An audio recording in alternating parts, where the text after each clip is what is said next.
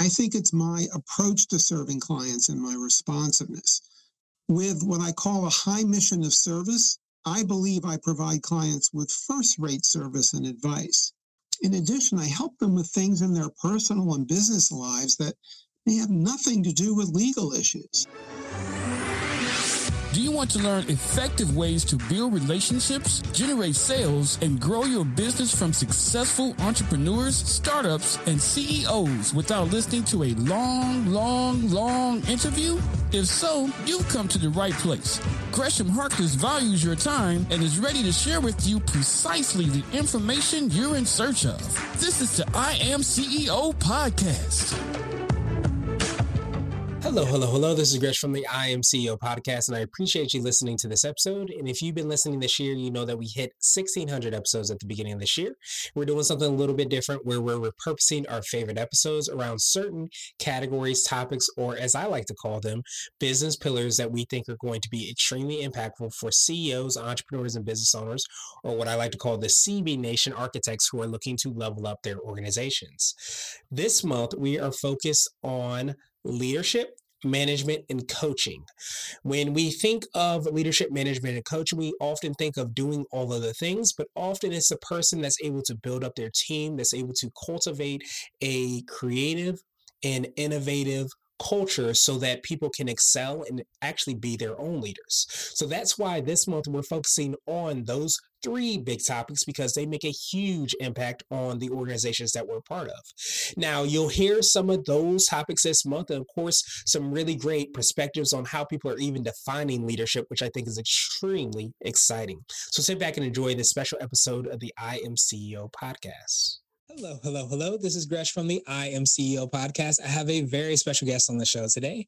I have Jon Vegosen of Funkhouser, Vegosen, Liebman, Dunn Limited. Jon, super excited to have you on the show. I'm thrilled to be here. Thanks for having me, Gresh. Yes, super excited to have you on and talk about all the awesome things that you're doing. And of course, before we do that, I want to read a little bit more about Jon so you could hear about some of those awesome things.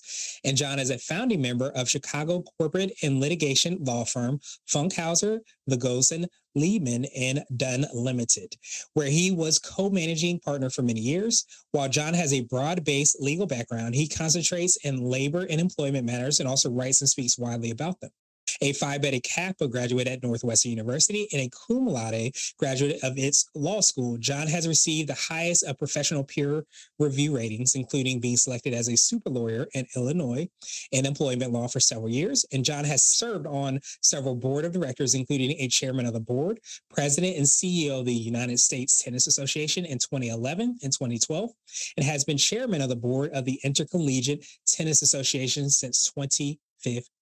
Jon, excited to have you on the show again, my friend. Are you ready to speak to the I Am CEO community? I am ready. Thanks so much again. I appreciate you. So to kick everything off, I know I touched on it when I read your bio, but I wanted to rewind the clock, hear a little bit more on how you got started, what I call your CEO story. After law school, I served as a law clerk to a federal judge for two years. And thereafter, I had offers from some large, well known firms here in Chicago. However, I opted for a mid-sized firm because back then it didn't require attorneys to specialize early on in their careers. And I was still finding my way, and I wanted at least initially to have a broad based background. About two and a half years after being at the mid sized firm, I received an offer that I simply could not refuse.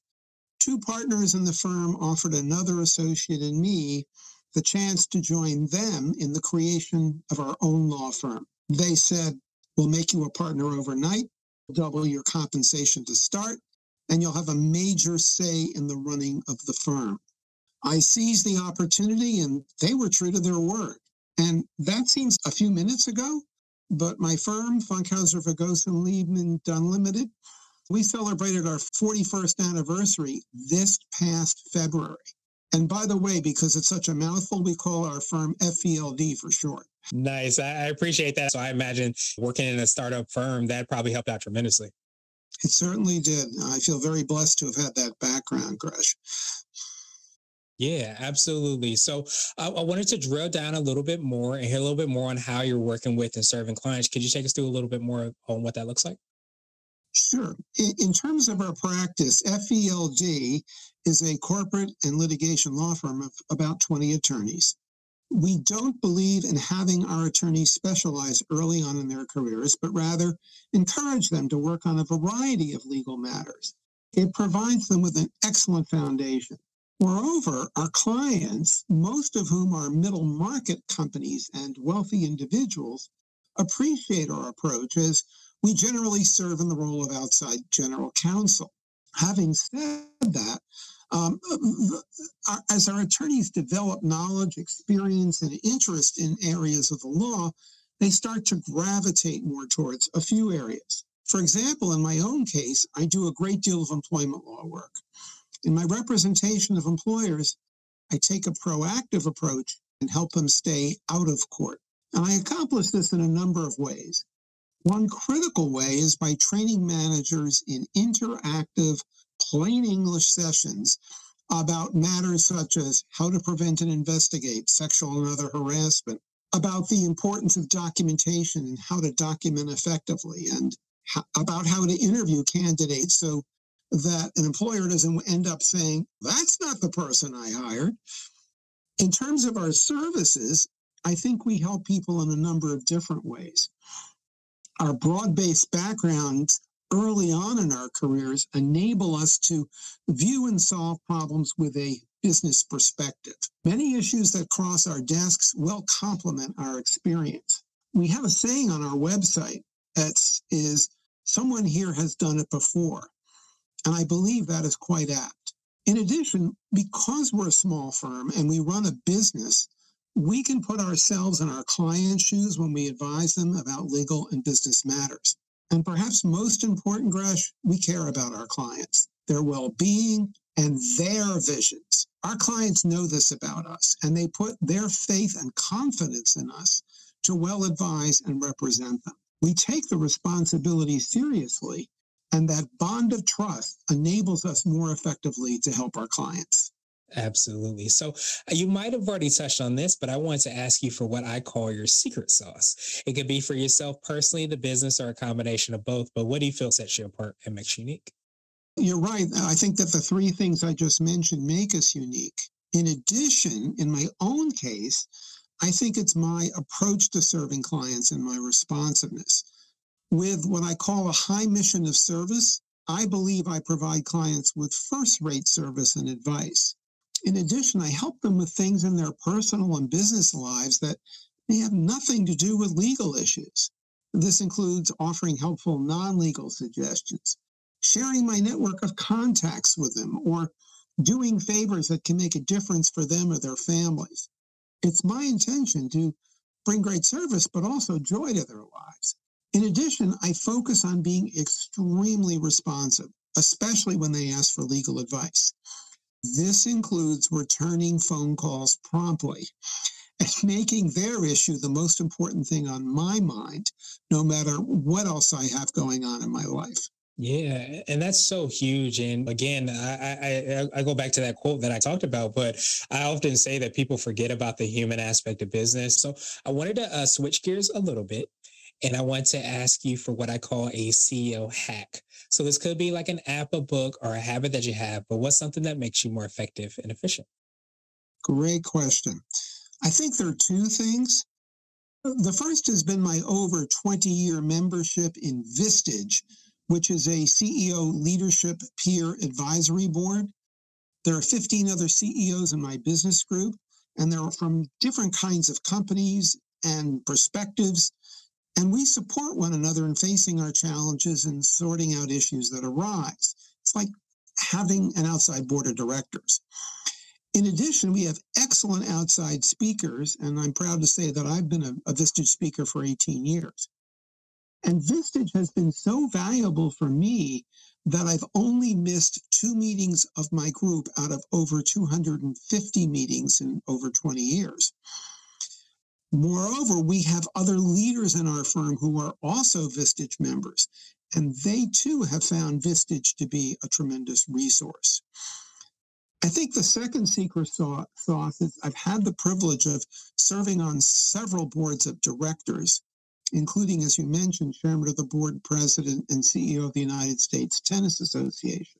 Those experiences and the opportunity to work with and lead such high quality, quality people and deal with some fascinating and complex business issues have had a profound uh, impact on my decision making, the advice I provide to clients, and I think my leadership abilities and style. So those are the two things, Gresh.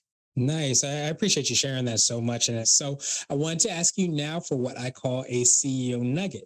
So this might be a little bit more word of wisdom or piece of advice. I usually say it might be something you would tell your favorite client, or if you hopped into a time machine, you might tell your younger business self. Love to go in the time machine. There we go. Wouldn't we all?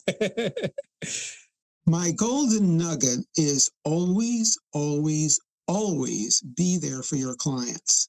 This was brought home uh, for me by a client for whom I've not only provided legal services at time, and that's particularly when he knew I had a lot on my plate, but also one, I introduced him to a splendid employment opportunity that he accepted uh, and did very well at.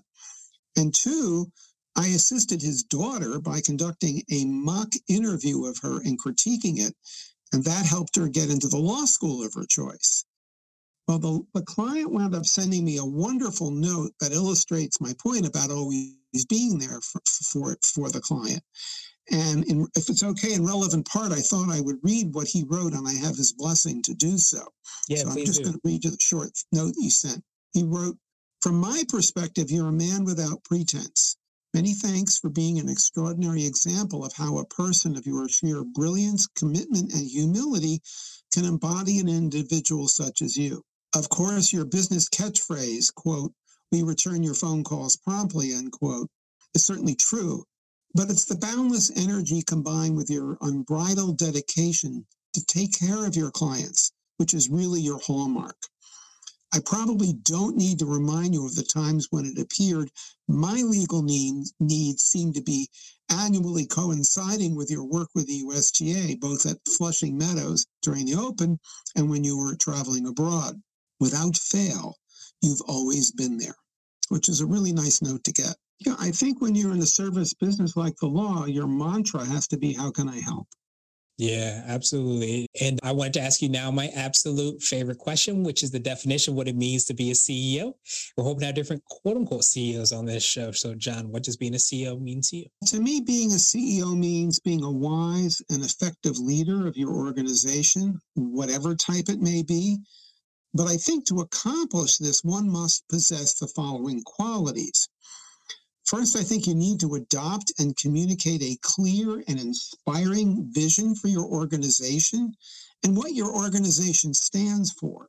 At the same time, you need to pay attention to executing that vision. You can have all these lofty goals, but if you can't execute them, what's the point? I think it's extremely important to, to act with integrity.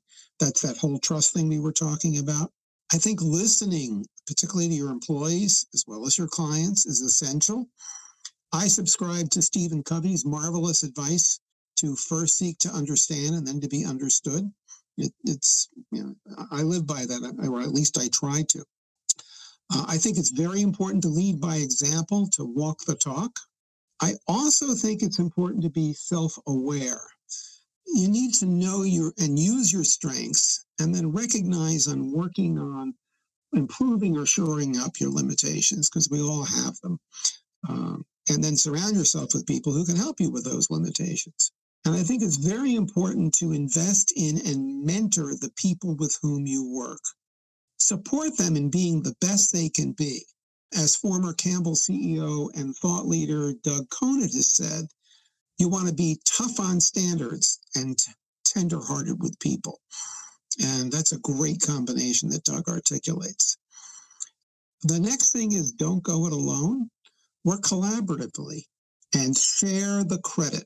Some of the best decisions I have been involved with have been made by brainstorming with others and obtaining their ideas and suggestions and then kicking them around and coming to a conclusion that builds, in essence, a better mousetrap. And I guess the last thing is aspire to have people be better off for having spent time with you. Those are the leadership qualities that, that I think are important to being an effective leader.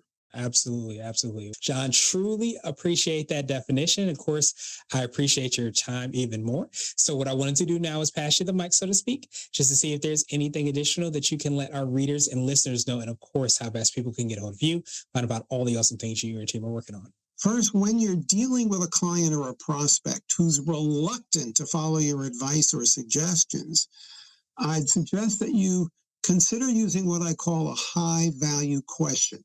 What's a high value question? It can reveal your value or the value of your idea in an indirect but convincing way that may carry the day. You let the basically the, the facts and the high value question carry the day for you. In, in terms of the best way to contact me, you or your listeners or readers can visit our website, which is fvldlaw.com. That's Frank Victor Lollipop Dog Law.com. My email address is jvegosen at fvldlaw.com, and I'll spell Vegosen. It's J V E G O S E N. And my phone number is 312 701 6860. Awesome, awesome, awesome. Thank you so much again, Jon. We will have the links and information as well in the show notes so that everybody can follow up with you. And I hope you have a phenomenal rest of the day. Thank you so much. Uh, look forward to reconnecting with you the next time. Thank you for listening to the I Am CEO podcast, powered by CB Nation and Blue 16 Media. Tune in next time and visit us at imceo.co. I Am CEO is not just a phrase, it's a community. Want to level up your business even more? Read blogs, listen to podcasts, and watch videos at cbnation.co. Also, check out our I Am CEO Facebook group. This has been the I Am CEO podcast with Gresham Harkless Jr. Thank you for listening.